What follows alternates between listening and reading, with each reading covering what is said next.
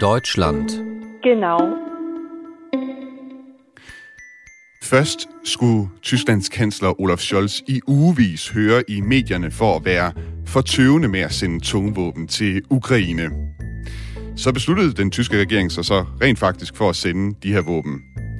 Og det gav så det resultat, at han i søndags, den 1. maj, blev mødt af en pibekoncert fra de fremmødte, som krævede fred uden våben.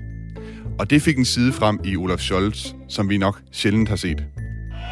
Aber auch das muss gesagt werden. Wir werden sie unterstützen, dass sie sich verteidigen kann mit Waffenlieferung, wie viele andere Länder in Europa das auch machen. Das ist jetzt notwendig. Han siger, at vi støtter Ukraine med våben, sådan som mange andre lande også gør. Og det råbte han altså ud til tilskuerne i Düsseldorf. Du lytter til Genau på Radio 4, hvor vi i dag tager et blik på opture og nedture i tysk politik for tiden. Olaf Scholz er dykket i meningsmålingerne, mens de grønne stiger til tops. Og hos det venstreorienterede parti De Linke, der er nedturen efterhånden total efter afsløringer om seksuelle krænkelser i partiet.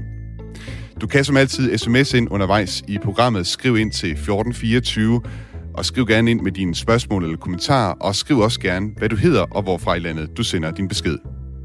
Velkommen til Genau. Genau. Genau.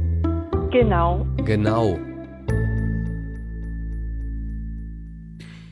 Og med som gæster i dagens program har jeg i dag Moritz Schramm, der er forfatter og lektor for kulturvidenskab på Syddansk Universitet, og også øh, netop øh, nu øh, for kort tid siden blevet formand for Dansk Tysk Selskab, også forfatter til bogen Kampen om midten. Velkommen til, Moritz Schramm. Ja, hej. Og også velkommen til Christoph Arndt, der er lektor ved Reading University og tidligere såkaldt videnskabelig medarbejder for Alternativ for Deutschland i Forbundsdagen, og også tidligere forsker ved Aarhus Universitet. Velkommen til dig også. Ja, tak. Godmorgen. Vi starter med øh, den uh, tyske kansler i dag. Han fik jo ikke nogen særlig kærlig modtagelse, da han mødte op det, til den 1. maj og skulle holde tale i Düsseldorf. Der blev både piftet og buet. De fremmødte, de var utilfredse med, at den tyske regering, eller en del af de fremmødte var i hvert fald utilfredse med, at den tyske regering altså leverer våben til Ukraine. Blandt, blandt andet så blev der råbt Frieden schaffen ohne Waffen, altså skab fred uden våben. Og man kan sige, normalt så er Olaf Scholz jo sådan en noget underspillet og nærmest sådan dræbende, kedsommelig figur, når han taler. Man kan, han, kalder, han bliver også kaldt uh, Scholzomaten, fordi han nogle gange kan virke helt som en, en robot. Men de her mange buråb, de må altså have tændt et eller andet i den tyske kansler, som man altså kunne høre fra det her indslag fra Bayerscher Rundfunk. Ich respektiere jeden Pazifismus. Ich respektiere jede Haltung. Aber es muss einem Bürger der Ukraine zynisch vorkommen, wenn ihm gesagt wird, er solle sich gegen die putinsche Aggression ohne Waffen verteidigen. Das ist aus der Zeit gefallen. Puha, der er altså godt med energi i uh, Olaf Scholz i det klip her. Han siger i klippet, jeg respekterer enhver pacifisme, jeg respekterer enhver holdning, men det må virke kynisk for en ukrainsk borger, hvis man siger til ham, at han må forsvare sig imod Putins aggression uden våben. Moritz Schramm, er det en overraskende reaktion, vi her ser fra de fremmødte tilskuere? Altså, man kender det lidt fra, fra andre 1. maj-demonstrationer, at, øh, at øh, nogle af de midtsøgende politikere bliver, bliver buet ud til det event. Så det er ikke nødvendigvis overraskende, at, at Scholz er modvind til, til den demonstration. Det, som, som du netop peger på, som måske er lidt særligt, er, at det nu er, øh, er fridenschaffen ohne Waffen, det vil sige den pacifistiske fløj, der ligesom viser sig meget markant her. Øh, og, og der er det jo sigende, at, at Scholz træder i karakter og ligesom, går, ligesom nærmest kommer helt ud af sig selv i forhold til dem, vi ellers kender, kender fra ham. Øh, så det er lidt særligt det her. Øh, men, men heller ikke helt, øh, helt exceptionelt, at der mm. bliver buet til 1. maj demonstrationer. Det kender vi godt. Mm. Christoph Arndt, hvor, hvor dybt stikker den her skepsis øh, i Tyskland mod for eksempel at sende øh, våben til andre lande? Det er jo noget, der har været debatteret rigtig meget her på det seneste, om man skulle sende tungvåben også til Ukraine. Hvor, hvor dybt sidder det i tyskerne? Det sidder en dybt. Det har nogle historiske grunde, som vi alle kender, men også den der fredsbevægelse, der startede nogenlunde i 70'erne, og som SPD fik fat i jeg vil sige, indtil murens fald var der sådan en større bevidsthed over sådan nogle militæriske ting og militæriske strategier og nødvendigheder. men derefter har man lidt glemt det, at det kunne være nødvendigt, at man kan forsvare sig, at man har et uh, militær med godt udstyr osv., og så har man uh, ja, den der fløj i SPD, så, som går ind for den der friedensschaffen ohne Waffen, og som uh, Scholz nu kæmper med.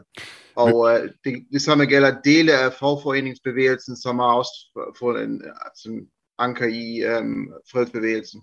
Så vil det sige, Christoph Arndt, at det, det er simpelthen også øh, folk fra hans uh, eget parti, så at sige. Det kunne være medlemmer fra SPD, der stod der i Düsseldorf og, og råbte af ham Frieden schaffen ohne Waffen?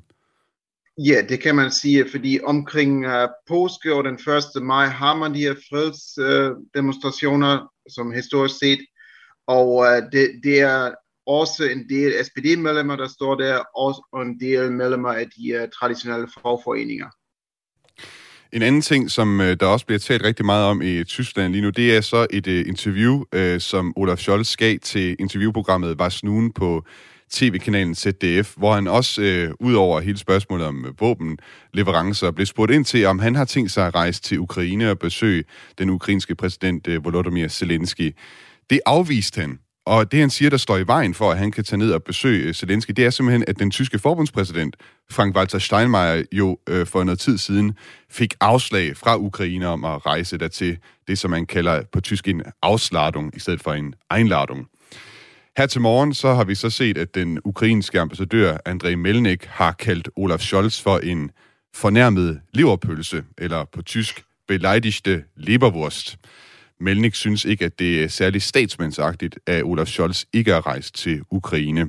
Samtidig så har lederen af det største oppositionsparti i Tyskland, øh, Friedrich Merz fra partiet CDU, han siger, at han har tænkt sig at rejse til Ukraine, altså før Olaf Scholz får mulighed for at gøre det.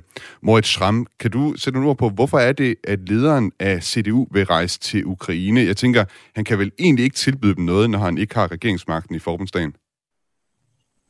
Nej, øh, altså øh, Merz er involveret i de aftaler, øh, som de skal lave til sammen om, om hvad de sender af våben og tilsvarende sager. Han er ikke helt uden indflydelse. Men, øh, men det afgørende her er, tror jeg, at, at, øh, at den tyske offentlighed er meget splittet omkring den rolle, som, som den ukrainske ambassadør og måske generelt den ukrainske politik spiller over for, øh, for det tyske øhm, det tyske politiske verden, og især Socialdemokrater har været meget under pres. Det, det er ikke kun, at Steinmeier ikke blev inviteret til Kiev, eller blev afskeladen, som du siger det, øhm, men, men det er også, at, at der generelt har været en meget, meget hård tone fra, fra den ukrainske ambassadør mod især socialdemokratiske politikere. Og, og problemet for Scholz er, øh, at, at han er splittet mellem, at han på en måde føler det som fornærmelse, og måske også er, er nødt til ligesom at presse tilbage og sige, sådan kan man ikke tale til os. Og på en anden side er der dele i befolkningen, måske også ret store dele, der simpelthen synes, at nu skal vi bakke op omkring Ukraine, og hvordan kan det være, at, øhm, at, du, at du ikke lytter til det ukrainske ambassadør og, og politiker. Og i, i det her spændingsfelt er det Merz, der tydeligvis forsøger, der kommer nogle delstatsvalg nu, og Merz fra CDU forsøger tydeligvis at markere sig som, som den, der ligesom tager det skridt at tage til Kiev, som Scholz ikke gør. Øhm, og, og det er en balanceakt for, for begge dele. Det er også en balanceakt for Merz, fordi han, han ligesom nærmest fælder den tyske regering i ryggen øhm, og, og siger, at jeg tager til Kiev, selvom vores præsident ikke bliver øhm, inviteret ind, som, som jo er en, en øh, altså fornærmelse fra nogens perspektiv. Mm. Så det er en balanceakt, men, men det er, jeg vil se det helt tydeligvis som, som partitaktiske overvejelser. Han vil, han vil vise sit ansigt i Kiev, fordi der kommer nogle delstatsvalg ret snart. Det, sådan vil jeg tolke det. Christoph Arndt, øh, som Moritz Schramm her er inde på, der er netop delstatsvalg i Slesvig-Holsten her på søndag, og så i næste uge igen på næste søndag, der er der i delstatsvalg i Nordrhein-Westfalen, som hvis nok, øh, så vidt jeg husker, er Tysklands øh, største delstat. Det er også den delstat, øh, Friedrich Merz øh, kommer fra. Mener du også, at øh, det her, der er, et, der er et, øh, noget valgkamp i det, som Friedrich Merz han har tænkt sig her med at tage til Ukraine? Ja, helt sikkert. Det er sådan nogle symbolsk besøg i Ukraine, når Scholz og uh, Steinmeier er uønskede personer, så at sige. Uh, han har lidt i baghånden, fordi CDU har jo sagt ja til at stemme til den der militærpakke, som Scholz uh, har, mm. har som talt om.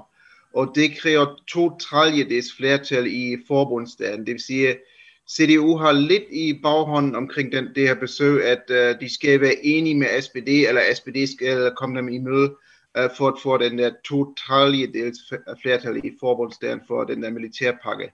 Men ellers er det sådan symbolsk besøg og også lidt velkommen i det, fordi øh, CDU vil have, gerne beholde ministerpræsidenten i Slesvig-Holstein og også gerne vinde valget i øh, Nordrhein-Westfalen. Mm. Vi har fået en uh, sms uh, fra en lytter, som skriver ind med, med nogle spørgsmål til den her gruppe af de tilhørende til 1. maj-talen. SMS'en den lyder således. Hvilke grupper tilhører de råbende, og hvor mange, og hvor unge? Er det ikke bare en nøje planla- planlagt happening? Moritz Schramm, jeg ved ikke, om du kan prøve at sætte en ord på, hvad det kunne være for nogle øh, typer, der møder op og, og råber Friedenschaffen ohne Waffen? Øhm, jeg, kan, jeg, jeg, jeg ved ikke helt præcis, hvem det er, der dukker op, men, men som Christoffer ind på før, er, er der splittelser forskellige miljøer i de forskellige partier, også i Socialdemokraterne. Det vil sige, det socialdemokratiske parti har forskellige fløje og forskellige grupperinger, og nogle af dem kunne sagtens være mere forforeningsorienteret, mere klassisk venstrefløjen, der dukker op til, til 1. maj-demonstrationerne. Det kan også sagtens være, at der kommer aktivister fra, fra, fra, øh, fra uden for det politiske spektrum, øh, som, som, som tager den her 1. maj-demonstration som anledning for at markere deres position. Det kan sagtens tænkes, men, øhm, men generelt er alle partier, også de grønne og de linke, er, er delvis splittet i de her spørgsmål. Man fornemmer et klart flertal i alle partier bakker op omkring våbenleveringer og den, den nye kurs, men i alle partier er der også stemmer, der peger i en anden retning, og de, de stemmer dukker nogle gange op. Uh, hvem det nu helt præcis var den 1. maj, det, der lige var med der, det, det kan jeg ikke sige, men, men det kunne, kunne principielt sagtens være folk fra Socialdemokraternes egen rækker. Mm. Vi har også fået en uh, kommentar fra vores uh, lytter Claus, der skriver, de højt råbende tilskuere er godt nok en flok fjolsomater, hvis de tror, at fredstuer kan løse Ukraines aktuelle udfordringer.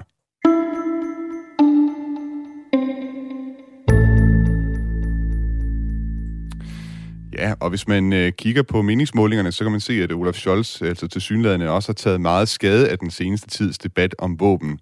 Ifølge en ny meningsmåling fra Infratest DIMAP er han altså i april måned faldet med 12 procentpoint i en måling over tyskernes tilfredshed med tyske toppolitikere. Nu er det kun 39 procent af tyskerne, som er tilfredse med kansleren. Til gengæld så scorer Olaf Scholz's to grønne topministre højt i selv samme måling. Udenrigsminister Annalena Baerbock og klimaminister og økonomiminister Robert Habeck, de deler førstepladsen som de politikere, tyskerne er mest tilfredse med. Og tilfredsheden, den er ifølge meningsmålingen vokset i april. 56 procent af tyskerne er tilfredse med Baerbock og Habeck. Moritz Schramm, hvad er det, Robert Harbeck og Annalena Baerbock kan finde ud af, som Olaf Scholz åbenbart ikke kan finde ud af for tiden? Jeg tror at rigtig meget handler om kommunikation. Øhm, Scholz gik til valg på med et slogan om, at, øh, at han leverer politisk ledelse, fyring. Øh, når man bestiller fyring hos mig, øh, sagde han, så får man fyring, så får man ledelse. Øhm, og, og mange fornemmer, at han var meget fraværende de seneste uger i forhold til, til Ukraine-politik. At han simpelthen, øhm, han, han sagde, kom godt nok med de, med de store udsagn om Zeitenwende, og nu skal der ske noget, men at han havde et svært med sat ordbehandling, og, og var ligesom lidt vaklende i sin egen kommunikation.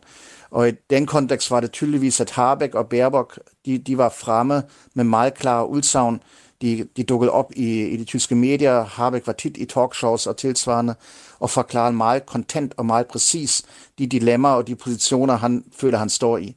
Man har, man har sagt, at Habecks kommunikation var fremragende udenfra set i forhold til, til netop at forklare de positioner og de dilemmaer, som jeg var inde på, han, han sætter i. Og Scholz var fraværende og, ikke, og sagde ikke rigtig noget.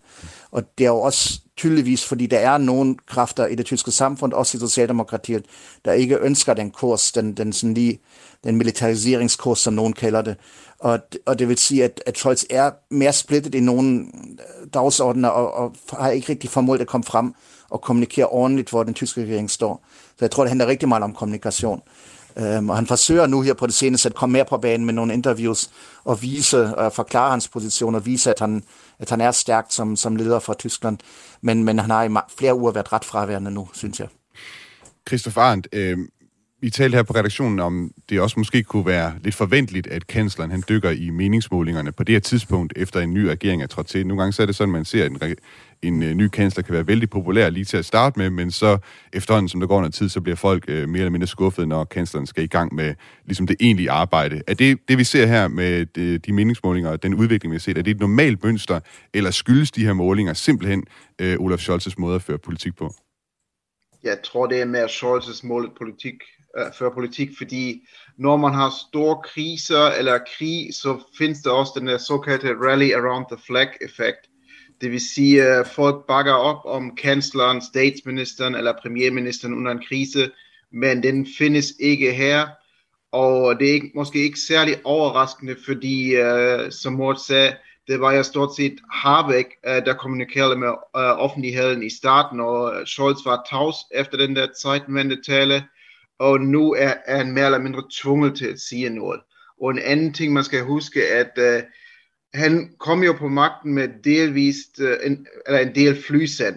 SPD var jo ned på 12 procent uh, en del måneder før valget, og så fik de nogle CDU-vælger tilbage, så fik de 25 procent, men uh, inden for de 25 procent SPD-vælger er også en del flysand, uh, der skifter frem og tilbage mellem CDU, SPD og andre partier. Øh, Christoffer Arndt, vi har fået en uh, sms fra en uh, lytter, der skriver her, de grønne må da især være presset af pacifisterne i forhold til at stemme for våbenleverancer til Ukraine. Hvorfor er deres politikere ikke ramt af utilfredshed? Det er rigtigt. Um, delvis fordi det er sammen med FDP, de liberale, det mest Rusland-skeptiske parti. De har historisk den der pacifismefløj og en pro-Rusland-fløj, men de fik marginaliseret den der pro-Rusland-fløj uh, omkring Jørgen Trittin de sidste år. Deres yngre generation er ikke vokset op i den der 68'er-bevægelse, og uh, de har lidt mere sådan en fri hånd uh, vedrørende Rusland og uh, udenrigspolitik. Um, det vil sige, de kan sådan håndtere det på en bedre mål end den gamle generation af de, de grønnes politikere. Som sagt, så går det altså godt for de grønne. Det er omkring øh, 56 procent af tyskerne, som er tilfredse med Robert Habeck og Annalena Baerbock. Og de gør det åbenbart så godt hos øh, de grønne, at de er gået hen og blevet en inspiration for dansk politik. SF's formand, Pia Olsen Dyr, hun var i sidste uge på besøg hos de grønne i Berlin, og jeg fangede hende, da hun var på vej hjem fra sit besøg. Øh, Pia Olsen Dyr, du kommer jo lige fra et øh, besøg, du har været på hos øh, Partiet De Grønne, hvor du også har mødtes med Robert Habeck, som jo altså sidder på den tunge post som økonomi- og klimaminister i Tyskland. Han er desuden også vicekansler for Olaf Scholz. Hvad gik det møde ud på? Ja, vi har både mødtes med Robert Harbeck, vi har også mødtes med de grønnes øh, partisekretær og øh, deres internationale sekretær. Det er selvfølgelig for at få viden om deres regeringsdannelse, de udfordringer, de har siddet med internt i partiet, hvordan har man organiseret processen, men også nogle af de emner, der har været mest udfordrende, hvordan de har håndteret dem. Og det er jo selvfølgelig interessant for os i SF, fordi jeg kan forestille mig, at vi efter så næste valg måske kan stå i samme situation. Kan du uh, sætte ord på, hvad du fik ud af den her rejse? Hvad for noget inspiration, hvad har du taget med dig uh, fra dit besøg hos De Grønne, som du kan bruge i dansk politik? Jamen, man skal, jeg tror, man skal huske, at der er faktisk ret stor forskel på dansk og tysk politik. Det ved jeg godt, du ved. Men der er mange, der ikke ved, hvor stor forskellen er. Fordi i Tyskland, der har man en tradition for flertalsregeringer. Når man har flertalsregeringer, så vil det jo sige, at øh, alle de partier, der er, er faktisk nødvendige for at have det fornødne flertal. Og så enten er man med, eller så er man ikke med. I Danmark har vi jo mindretalsregeringer, og derfor kan de flertal hele tiden skifte, og man kan få indflydelse, selvom man ikke sidder i regering. Så det er jo en væsentlig forskel, også i det forhold, når man sidder og forhandler en regering, og man har tro, noget at tro med, om man kan gå, og det vil være et problem for de andre, kan man sige. Øh, men det, jeg har lært, det, eller i hvert fald noget af det, jeg synes er rigtig interessant, det er, hvor meget forberedelse de havde på forhånd, nu har SF siddet regeringen tidligere, der havde vi også meget forberedelse, men på den måde, de har tilrettelagt øh, hver eneste politikområde, og efterfølgende så også øh, alle partierne, da de skulle øh, danne øh, regeringskonstellationen, havde sådan set aftalt, at vi deler det op i 20 blokke, øh, og der sidder så 20 forskellige delegationer og sidder og forhandler hver eneste emne, indtil de sådan ligesom øh, finder frem til, hvad er det, vi ikke kan blive enige om, hvad kan vi blive enige om, og hvad er der udstående. Og på baggrund af det, så har det været så formandskabene i de tre partier, der så har klikket, eller kan man sige, hapset de forskellige større spørgsmål af, hvor de har sagt, okay, det kan vi ikke blive enige om, men det er vigtigt for jer, og ikke så vigtigt for os, så får I den, men skal vi til gengæld have noget andet. Øh, og jeg synes faktisk, det lykkes rigtig godt for de grønne, øh, både i forhold til nogle grønne dagsordner, men sådan set også i forhold til ligestillingsdagsordenen, øh, øh, i forhold til uddannelse og andet, som de også har meget stort fokus på. Øh, hvordan kan SF øh, bruge det, som I har fået med fra øh, de grønne her, på den anden side af et folketingsvalg, hvis I altså har ambitioner om at komme i regering? Jeg tror, vi kan lære rigtig meget af det, at man skal sørge for, at noget af det, der er vigtigt for en, det skal selvfølgelig med i et regeringsgrundlag. Øh, noget af det, man går til valg på, det skal man også levere på, når man sidder i regering. Men også at lave en forventningsafstemning med sine vælgere og sige, vi ved jo godt, at vi ikke kan få alt vores politik igennem, for vi har jo ikke fået 90 mandater. Og det er Robert Harbeck ufattelig god til. Han har lige været i Katar, hvilket jo vil være helt absurd øh, for en øh, tysk politiker bare for ja, øh, få, år, øh, få måneder siden at tage til Katar for at have en diskussion om gas. Og der valgte han at gå ud i offentligheden og sige, det her er ikke nemt for mig, og jeg har sådan set heller ikke lyst til det. Men hvis russerne lukker for gassen i morgen, så er vi nødt til på den korte bane at have noget, som faktisk kan levere til vores øh, produktionsvirksomheder, og som kan levere til husholdningerne, samtidig med at vi selvfølgelig skal lave det lange stræk, som er vedvarende energi. Men lægge det meget åbent og ærligt frem at sige, det her havde jeg faktisk ikke forestillet mig, at jeg skulle gøre, men vi står i en særlig situation, og derfor er vi endt der, hvor vi er, og derfor kan jeg også forsvare det. Og det tror jeg er rigtig vigtigt, fordi hvis man virker som om, at øh, det var selvfølgelig at det er naturligt at gøre det, og det havde vi det hele tiden tænkt at gøre, så er det, at vælgerne kan gennemskue det og sige, ah, er det nu helt sandt?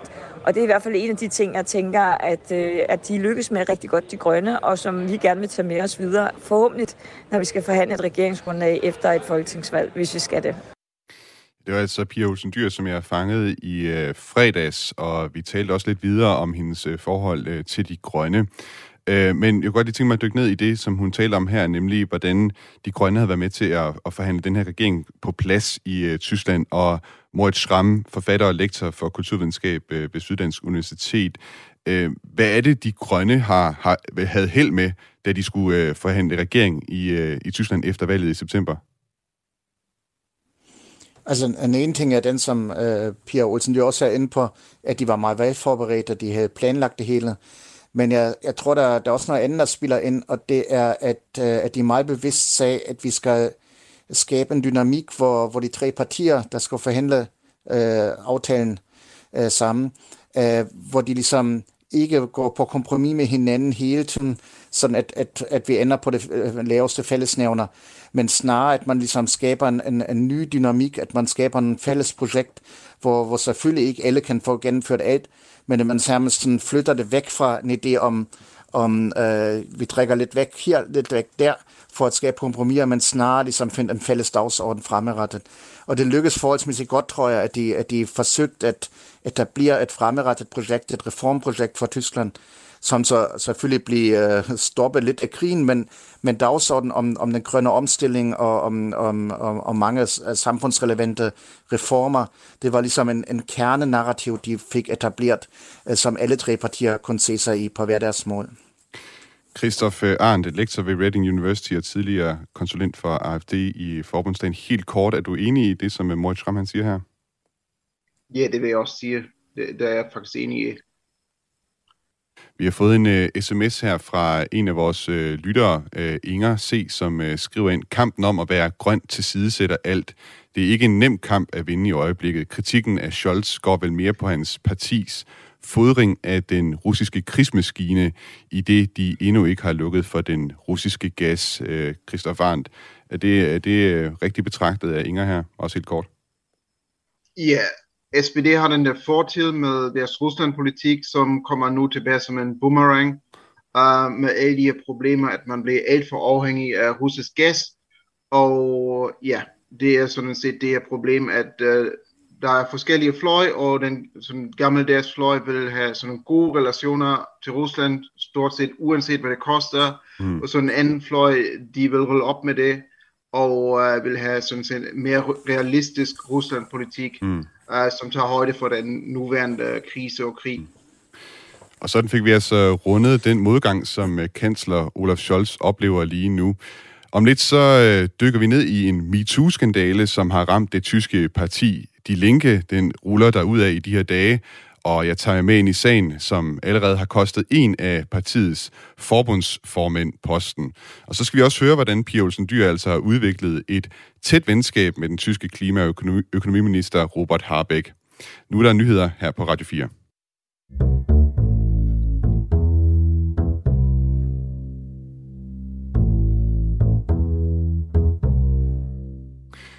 Det venstreorienterede parti De Linke i Tyskland oplever i disse dage en enorm krise efter nyhedsmagasinet Spiegel har afsløret beskyldninger om seksuelle krænkelser af unge medlemmer i partiet.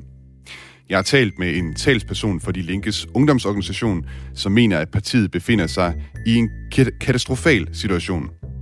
Du kan som altid sms ind her til Genau på nummeret 1424. Skriv gerne din, øh, dit navn og sted, når du kommer med din kommentar eller spørgsmål. Men før vi kaster os over de linke, så skal vi høre mere fra SF's formand Pia Olsen Dyr. For jeg fandt ud af, at hun rent faktisk har udviklet et tæt venskab til Tysklands klima- og energiminister Robert Habeck. Og jeg spurgte hende, hvordan det er gået til. Jamen, jeg var så heldig, at jeg fik en studentermedhjælp, som øh, boede sammen med Roberts øh, to sønner, som er tvillinger på 22. Robert har fire sønner, og to af dem har Max så boet sammen med. Øh, og det gjorde, da de kom øh, til regeringsmagten, øh, at jeg spurgte, kan vi ikke øh, sætte et uformelt møde op, når han alligevel er i Danmark? Og det var før han var blevet øh, minister. Det var stadig mindst, jeg tror, de var i valgkamp på det tidspunkt. Så havde vi et møde. Senere inviterede vi ham til en debat i SF. Og så, når man ses mange gange nok, og det vi har set i gang nu, jamen så bliver man jo langsomt gode venner, hvis kemien er der. Det er den, øh, og det er meget nyttigt for mig, for det betyder jo faktisk, at vi kan snakke ret fordomsfrit om øh, dansk-tyske problemer, øh, udfordringer, for eksempel i øjeblikket med øh, grøn energi øh, kontra russisk gas. Øh, at man kan gøre det i et meget, meget lukket rum og få mange oplysninger om noget af det, der i virkeligheden er toppen af tysk politik, som jeg ikke tror, alle bliver lukket ind i. Okay, og, og hvor tit har I mødt hinanden? Men jeg tror, vi nu har mødt hinanden fire eller fem gange, øh, og, øh, og har også mødtes øh, med vores ægtefælder og så videre, så det er jo ved at udvikle sig til mere end bare en professionel relation. Sådan. Hvad, når I så er sammen, er det så på dansk eller tysk, øh, det foregår, eller er, er det på engelsk? Jeg ved også, Robert Harbeck, han taler også lidt dansk. Altså, når vi mødes bare øh, os eller sammen med vores ægtefæller, så taler vi alle sammen dansk. Øh, Roberts kone, Andrea, taler også glimrende dansk. Øh, de øh, bor jo indimellem i København. Øh, alle deres drenge taler dansk, har gået i dansk skole i øh, det nordtyske, og da, læser også i Danmark, øh, og bor alle sammen i København. Så, så de har været nødt til at lære dansk også, fordi deres øh, svigerdøtre alle sammen er danske. Øh, og det, øh, det gør faktisk, at han kan ufattelig meget dansk. Han har selv læst på Roskilde Universitet øh, og har selvfølgelig sproget med derfra. Men når vi mødes sådan mere officielt, altså øh, hvor vi har flere folk med og så videre, så er det jo øh, unfair, hvis jeg taler dansk, og Robert også skulle kommunikere på dansk. Øh, så stiller man jo hinanden ulige i den øh, samtale, og derfor taler vi så altid engelsk sammen, for at sørge, sørge for, at vi er lige dårligt stille eller lige godt stillet. Ja, jeg talte altså med Pia Olsen Dyr i fredags, efter hun havde været på besøg hos De Grønne. Mine gæster i Genau i dag er Moritz Schramm, der er forfatter og lektor for kulturvidenskab på Syddansk Universitet, og også forfatter til bogen øh, om tysk politik, der hedder Kampen om midten. Og så har jeg også med mig som gæst i dag Christoph Arndt, der er lektor ved Reading University, og også har, øh, været, han har også været på statskundskab på Aarhus Universitet, øh, Aarhus Universitet undskyld, og så har han øh, været tidligere såkaldt videnskabelig medarbejder for Alternativ for Deutschland i Forbundsdagen. Moritz Schramm, øh, vi har jo i Danmark øh, en del partier, som gør en del ud af at skilte med, at de har sådan en grøn dagsorden. Det er blandt andet Enhedslisten, Alternativet, Fri Grønne, Veganerpartiet.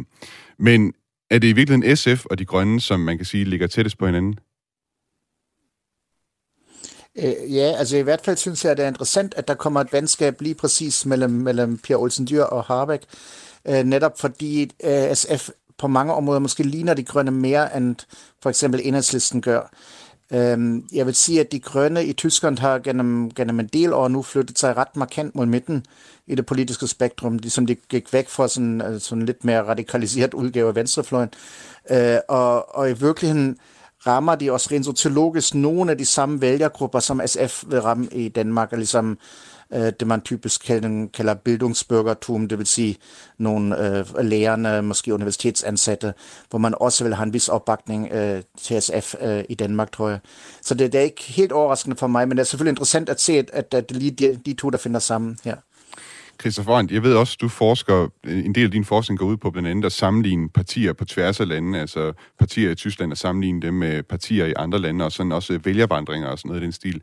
Øh, er du enig i, Moritz Tram her, at øh, der faktisk er nogle store ligheder her mellem SF og, og de grønne? Ja, det kan man sige. Jeg vil sige, at sådan den venstre, de grønnes venstrefløj svarer nogenlunde til SF, og de grønnes mere borgerlige fløj svarer til det radikale venstre i Danmark. Danmark har mm. kun 2% spærregrænse, det tillader flere partier, og i Tyskland skal man lave sådan nogle uh, større partier for at komme over spærregrænsen. Det, det kræver også en koalition af vælgergrupper, men i Danmark kan man køre solo. Da jeg talte med Pia Olsen Dyr, så kom jeg til at tænke på en øh, artikel, som Jesper Vind, der er Tysklands korrespondent for Weekendavisen, han skrev i februar sidste år. Den handlede altså om, at øh, danske politikere er rigtig dårlige til at pleje kontakt til tyske politikere. Han skrev blandt andet i Weekendavisen, og jeg citerer her, Sagen er jo, at Tyskland rager danske politikere en høstblomst, medmindre de er ministre og skal forhandle med de magtfulde tyskere til EU-møder eller lave aftaler om infrastrukturprojekter den, dansk, den tysk-danske relation er blevet strictly business. Men jeg skal sige, det lyder jo så lidt som om, at øh, Pia Olsen Dyr, hun er ved at lave lidt om på, på den situation, som Jesper Vind han, øh, altså beskrev her. Øh, Moritz Schramm, nu er du jo også øh, for nylig blevet formand for Dansk øh, uh, Tyske øh, Selskab. Er du ellers enig i den karakteristik, som Jesper Vind han, øh, laver her af, af danske politikers forhold til tyske, tysk politik? Altså, øh, jeg synes, det man kan sige er, at, at man fra dansk side, også i det politiske Danmark, tydeligvis ikke kender særlig meget til, til det interne i tysk politik. Uh, måske heller ikke i det tyske samfund. Jeg fornemmer, at, at man ofte læser Tyskland med danske briller, som jeg i andre sammenhænge kaldte. Det vil sige, at man ligesom bare regner med, at, at man kan bare overføre de danske diskussioner og dagsordner et til et til Tyskland. Og der tror jeg, at man efterhånden kan mærke, i Danmark, at det ikke er helt så simpelt, at, at, at, der, at altså også politikerne får øjnene op for, at, øhm, at de tyske dagsordner er delvis nogle andre, at, at samfundsudviklingen er en anden. Og, og netop sådan nogle områder, ligesom indvandring, som er meget betændt i Danmark, har helt andre dagsordner i, i store dele af Tyskland. Øh, og, og der tror jeg, efterhånden kan man mærke, at der kommer en, fornemmer jeg, der kommer en interesse og en, også en nærmest nysgerrighed øh, blandt danske politikere om, hvad sker der egentlig syd for grænsen. Men jeg synes også, at den historisk set på de, seneste år ikke har været særlig udbredt. Jeg synes, det er nogle gange forbavsende, hvor lidt selv danske ministre vil om, om Tyskland. Men jeg tror, det kommer til at ændre sig nu. Jeg fornemmer, at der er en interesse i det, også fordi Tyskland går frem endnu på nogle dagsordner, og der vil man fra dansk side jo gerne være med. Mm. Så jeg, jeg regner med, at det vokser, den interesse og, og nysgerrighed for, øh, for Tyskland. For lige at vende tilbage til den øh, popularitet, som særligt de grønne politikere de øh, oplever for tiden, så spurgte jeg altså også Pia Olsen Dyr, altså SF's formand, ind til, hvordan hun forklarer, at en politiker som Robert Habeck lige for tiden klarer sig rigtig godt i de tyske meningsmålinger. Jamen, jeg tror både det gælder Annalena Baerbock og øh, Robert Habeck, at de jo er øh, en ny generation politikere, som faktisk øh, også kommunikerer i offentligheden, og øh, hvor de andre nok har en tendens til at lidt at læne sig op af Angela Merkels lidt mere tilbageholdende stil, tænker, at tyskerne de forstår jo nok de her resonemanger, så er de grønne gået meget aktivt ind og sige, vi er nødt til at kommunikere med tyskerne og fortælle, hvorfor vi gør det, vi gør, og have en meget mere åben stil, og det tror jeg har været en del af det, en del af deres succes, fordi folk siger, Nå, men det kan jeg godt forstå. Øh, de er ærlige, de er troværdige, øh, de snakker på vegne af hele regeringen, og ikke kun på vegne af deres eget parti, øh, og har også taget det ansvar på deres skuldre. Og det, det belønner tyskerne dem tydeligvis også for, for de er jo også på vej op i meningsmålingerne. De ligger næsten på 20 procent nu, og de fik lidt under 15 procent ved valget. Så øh, de lykkedes faktisk rigtig godt med at sidde i regeringen indtil videre, og det er jo på trods af, at der har været rigtig svære beslutninger, blandt andet med det at sende våben til Ukraine. Christoffer Arndt, øh, Pia Olsen Dyr, hun er inde på her, der er et generationsskifte, øh, der er sket her. Kan man sige, at øh, Robert Habeck og Annelene Baerbock, de står for en ny stil i tysk politik, altså et brud med Angela Merkel? Ja, det kan man sige. Der er en generationsskifte hos de grønne med Habeck og Baerbock som sådan nogle nye politikere, uh, modsat de gamle som Jürgen Trittin, som var også mere sådan pro-Rusland og mere fredsbevægelse. Og uh, under den der krise tror jeg, eller ja, jeg er ret sikker på, at de politikere, som har uh, taler klar, de uh, belønnes i offentligheden, og dem, der bliver lidt tavs, eller skifter frem og tilbage med holdninger, de straffes. Så det kan man sige med Scholz, og tidligere med Merkel. Man kan også uh, kigge på de liberales uh, øh, minister, eller uh, den der forsvarsordfører, de er også blevet mere populære, fordi de har sådan mere kontenttale modsat Scholz eller tidligere Merkel. Vi har fået en øh, kommentar her fra vores lytter, der hedder Bjarne Kim Pedersen. Han skriver fra Nordfyn, og han skriver altså, Jeg kan godt forstå, at de grønne vinder frem. De var de eneste, der ville stoppe Nord Stream 2, og i det hele taget tale om det under valgkampen. Nu er det jo Nord Stream 1, der skal stoppes. Ha' en god dag. Moritz Schramm, øh, tror du det er også det er en del af forklaringen, at de har været klar i spyttet om for eksempel øh, Nord Stream 2 og Nord Stream øh, 1-projekterne? Ja, det, det, det tror jeg. Altså, jeg tror, at den nuværende kommunikation er det afgørende faktor for, for deres øh, fremgang lige nu her. Men historisk set har, de, har det været, øh, de har selv defineret sig som anti-Putin-parti for nylig. Øhm, men man skal også sige, altså nu, nu var Christoph lidt ud efter Jürgen Trittin og den gamle generation, men i realiteten har også den gamle generation arbejdet sammen med borgerrettighedsbevægelsen i DDR under den kolde krig. De har senere arbejdet sammen med, med borgerrettighedsbevægelsen i, i Rusland.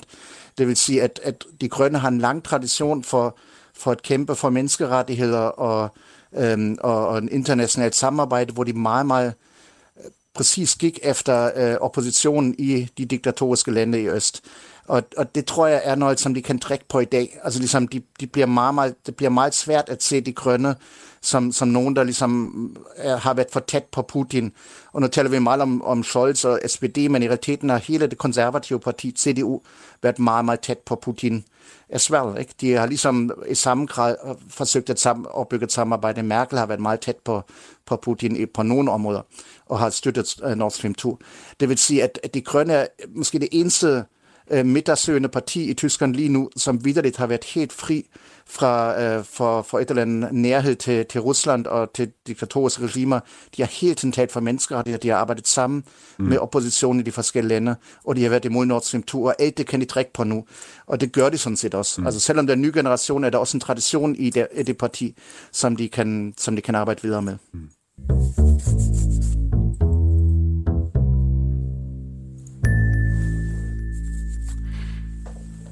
Vi springer videre fra de gode målinger hos øh, De Grønne til en total nedtur hos partiet De Linke, altså det parti i den tyske forbundsstat, som ligger længst ude på venstrefløjen, og som er efterfølgerpartiet til det socialistiske enhedsparti, som havde magten i DDR i sin tid. De Linke er ramt af en skandale om seksuelle krænkelser. Nyhedsmagasinet Spiegel har talt med unge fra De Linke i delstaten Hessen, som har oplevet seksuelle krænkelser fra forskellige mænd i partiet. 10 mænd og kvinder har fortalt Spiegel om seksuelle krænkelser fra parlamentarikere fra De Linke i Hessen. En tidligere kandidat til forbundsdagen skal på et tidspunkt eksempelvis have haft en affære med en mindreårig kvinde, og der er chats, billeder, e-mails osv., som underbygger de her beskyldninger.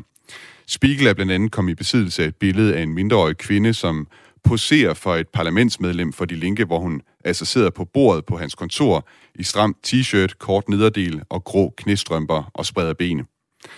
Søndag mødtes ledelsen i De Linke til krisemøde i Berlin, og der var mødt unge op fra De Linkes ungdomsorganisation Solid for at demonstrere. Jeg har talt med en talsperson fra Solid. Hun hedder Sarah Dubiel, og hun kommer fra Hessen, og hun har også kontakt til unge partimedlemmer, som har henvendt sig om seksuelle krænkelser i partiet. Sarah Dubiel, hun var godt nok ikke med til demonstrationen mod ledelsen i De Linke, men jeg spurgte hende, hvad det siger om partiet, at partiets ungdomsorganisation demonstrerer mod Die Linkes Ledelse. sagt eigentlich recht viel aus, finde ich. Also wenn man sich die gesamte Debatte anschaut, ist es ja schon so, dass vor allen Dingen jetzt gerade viele, viele junge Genossinnen da Druck machen und auch sagen, das geht so nicht weiter, während man halt dann, ähm, ja, gerade jetzt von älteren Genossinnen dann Kommentare liest. Sara Dubiel forklarer, at hvis man ser på hele debatten, så er det særligt de unge, der ligger pres på de linke og siger, at det her simpelthen ikke kan fortsætte. De bliver så mødt med kommentarer fra de ældre i partiet, som siger, at det drejer sig om en smedekampagne fra Spiegel. Der er en slags generationskonflikt i partiet, siger hun, som man blandt andet kan se på, at den ældre generation kan finde på at sige, at den slags ting, dem gik man altså ikke til offentligheden med før i tiden. Det havde man taget privat med sine venner i stedet for.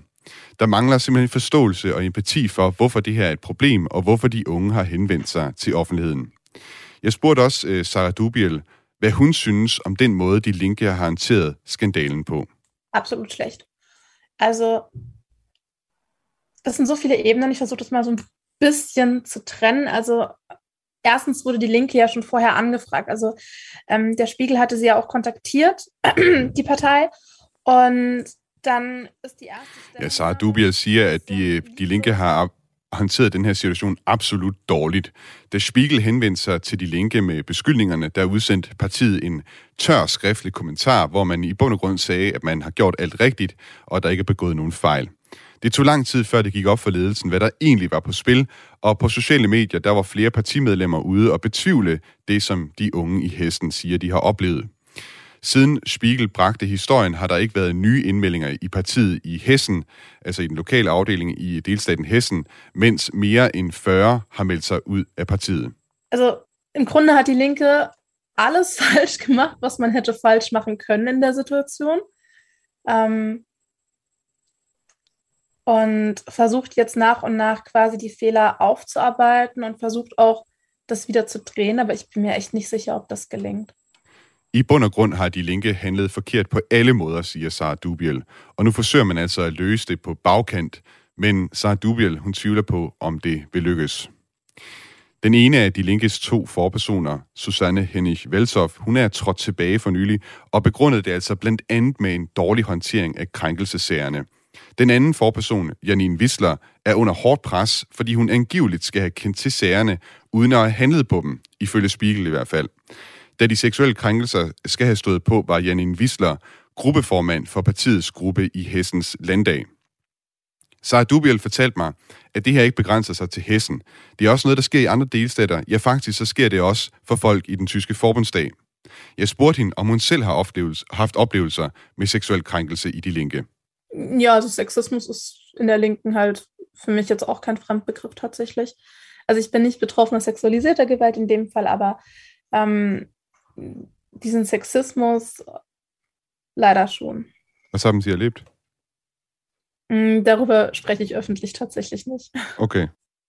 Ja, hun fortæller, at sexisme hos de linke, det er altså heller ikke nogen fremmed størrelse for hende. Hun har ikke været udsat for seksuel vold, men sexisme, det kender hun til. Jeg prøvede at spørge hende, om hun vil beskrive, hvad hun har oplevet, men det vil hun altså ikke offentligt. Sarah Dubiel mener, at det er rigtig skidt for partiet, eller det, undskyld, øh, uh, Sarah Dubiel mener, at det rigtige skridt for partiet vil være en oprigtig undskyldning og en indrømmelse af, at man ikke har håndteret sagen korrekt. Og så skulle man altså lave en tilbundsgående undersøgelse. Der er man kommet et skridt i den rigtige retning, da der er blevet nedsat en uafhængig ekspertgruppe, som skal se på sagerne. Jeg har prøvet at få en øh, kommentar fra de linkes forperson, Janine Wissler, og også fra deres gruppe i forbundsdagen. Jeg har desværre ikke fået nogen tilbagemelding på de mails, jeg har sendt. Christoph Arndt, lektor ved Reading University. Den her skandale, det er jo blot den seneste møgssag hos De Linke. Lørdag der havde mediet Deutsche Welle en overskrift, der lød Auferstanden aus Ruinen und dem Abgrund zugewandt, altså genopstanden fra ruiner og vendt mod afgrunden. Det er altså en overskrift, der spiller på den, øh, den østtyske nationalsang, hvor et vers lyder Auferstanden aus Ruinen und der Zukunft zugewandt, altså vendt mod fremtiden, lyder det i den oprindelige tekst. Christoph, hvad er det for en situation, de linke de står i lige nu? Die Linke war i forvejen i en øh, større krise, og nu har den der sexskandale gjort øh, krisen endnu større. De tabte jo alle deres mandater ved delstatsvalg i Saarland, hvor de ellers uh, stod stærkt. Og så gik det også dårligt i en del andre delstatsvalg, især i Vesttyskland. Og uh, så kæmper de omkring den der 5% spærgrænse på øh, forbundsniveau uh, PT. det vil sige, at den der sexskandale rammer partiet endnu mere, men uh, før gik det heller, heller ikke særlig godt. Moritz Schramm, øh, jeg har jeg, jeg taler også med øh, Sarah Dubiel om det her. Hun var faktisk inde på noget af det samme, som Christoph Arndt øh, øh, er inde på her. Øh, og så sagde hun også, at en af de ting, som også presser øh, partiet, det er spørgsmålet om krigen i Ukraine, hvor at... Øh, der er en del fra de linke, som har sådan lidt som refleks at sige, at det er egentlig også NATO, der er skyld i øh, alt det, der sker derovre. Øhm, så, så har der så også været officielt fra de linke, man har været ude at sige, at øh, Vladimir Putin er en brutal aggressor og erobrer. Men de har så øh, samtidig stemt mod levering af våben til Ukraine. Øh, Moritz Ram, hvor meget af, af den her krise, som de linke øh, befinder sig i, hvor meget af det har også at gøre med de linke sådan traditionelle holdning til for eksempel våbenleverancer og, og situationen over Østpå? Jeg, jeg synes, man skal gå endnu længere i det her. Man skal sige, at de på alle de områder, som har været omdiskuteret de seneste år, ikke har haft en, en klart politisk linje. De har haft meget svært med at finde ud af, hvad de mente om corona. De har haft det meget svært øh, at finde ud af, hvad de skulle mene om, om Ukraine. Øhm, og, og sådan generelt har det været en tendens til, at de, at de linke var meget internt splittet mellem forskellige miljøer især mellem de urbane vælgere i byerne, som typisk er unge og sådan meget venstreorienteret, og kalder det arbejdsløse i Østtyskland, og måske de øh, sådan klassiske fagforeningsfolk, som, som ofte er ældre mænd, som godt kunne have øh, en, en lidt anden syn på, på, på kønsrollerne osv. Det vil sige, at, at, at der er en intern splittelse, som, som ligger meget dybt, og som har ført til, at de i mange år nu på ingen af de vigtige områder var i stand til at komme med en klart øh, linje, hvor de skulle hen. Og det virker ikke godt i det politiske liv, når man ikke rigtig ved, hvor de, hvor de står. Indvandring er et andet område, hvor, hvor de heller ikke var klart, og man ikke rigtig ved, hvor de står. Øhm, og, og det vil sige, at den her skandale lige nu, den, den eksploderer, og den bringer noget til overfladen, som er galt i partiet, men i realiteten er der krise langt mere dybgående, og langt mere om, omkring øh, det politiske projekt, som er uklart, og som er fanget mellem forskellige miljøer, der trækker i forskellige retninger. Så det ser, ser ret svært ud for dem lige nu, tænker jeg. Øh, Christopher Arndt, nu er Moritz Schramm inde på de her sådan fløjkrige, der er i de linker. Det er også noget, jeg genkender, når det er, jeg har beskæftiget mig med de linker, uden sådan helt nødvendigt så forstå, hvad det er for nogle øh, uenigheder, der er internt i partiet. Jeg hører, at sådan en som Sarah Wagenknecht, en, en, en person, der, eller en politiker, der tidligere var en stor profil i, i partiet, at øh, folk har det rigtig svært med hende. Også sådan en som øh, Dietmar Bartsch, der er formand for gruppen i forbundsdagen. Kan du prøve, øh, Christoffer, at skitsere nogle af de der, hvordan de der fløjkrige ser ud, og hvad det er for nogle ting, man er uenig om internt i de linke? Ja, det er som sagt, og som Mords også siger, forskellige fløje. Så en kamp er, skal man gå i øh, regering, eller skal man være fundamental opposition? Og så er der en anden skillelinje, som overlapper med den første, det er øst-vest, uh, hvor de østtyske politikere er typisk mere pragmatiske. Så er der en anden fløjkrig mellem dem, der vil gå efter sådan nogle østtyske arbejdervælgere og arbejdsløse, og dem omkring uh, Katja Kipping, som vil gerne have de urbane vælgere, som er mere grønne og mere interesseret i sådan nogle gender ting. Og så, vil jeg, og så er der sådan nogle bare personlige uvenskaber in, i, i partiet, og det gælder også parti inden for den samme fløj. Og øh, de giver sådan en særlig cocktail, øh, der gør, at man kan ikke finde ud øh, omkring en, en strategi, der virker. Det eneste, hvad de kan enes om, er mere velfærd og højere skatter for de rige. Men ellers øh, er for eksempel Wagenknecht-fløjen øh, skeptisk omkring indvandring. Øh, Kipping-fløjen vil have åbne grænser. Øh, og så er der sådan nogle nogen, måske nogle yngre, øh, som vil af med den der super skeptiske øh, NATO-position, og den gamle del vil have sådan en, uh, beholde den der hardcore NATO-modstand. Mm. Og uh, ja, det giver, at uh, de kan ikke enes, og så er der den der, ja, de her uvenskaber, som forklarer, hvorfor gruppeformand Dietmar Bartsch er ikke særlig populær uh, hos almindelige medlemmer. Mm. Hvis vi lige vender den her skepsis, der er mod NATO, det var også en ting, der spillede en rolle ved øh, valget faktisk i september. De linke, de vil jo egentlig gerne den regering med Socialdemokraterne, de grønne, men de bliver altså beskyldt for ikke at være regeringsduelige, fordi partiet har som program, at de vil opløse NATO.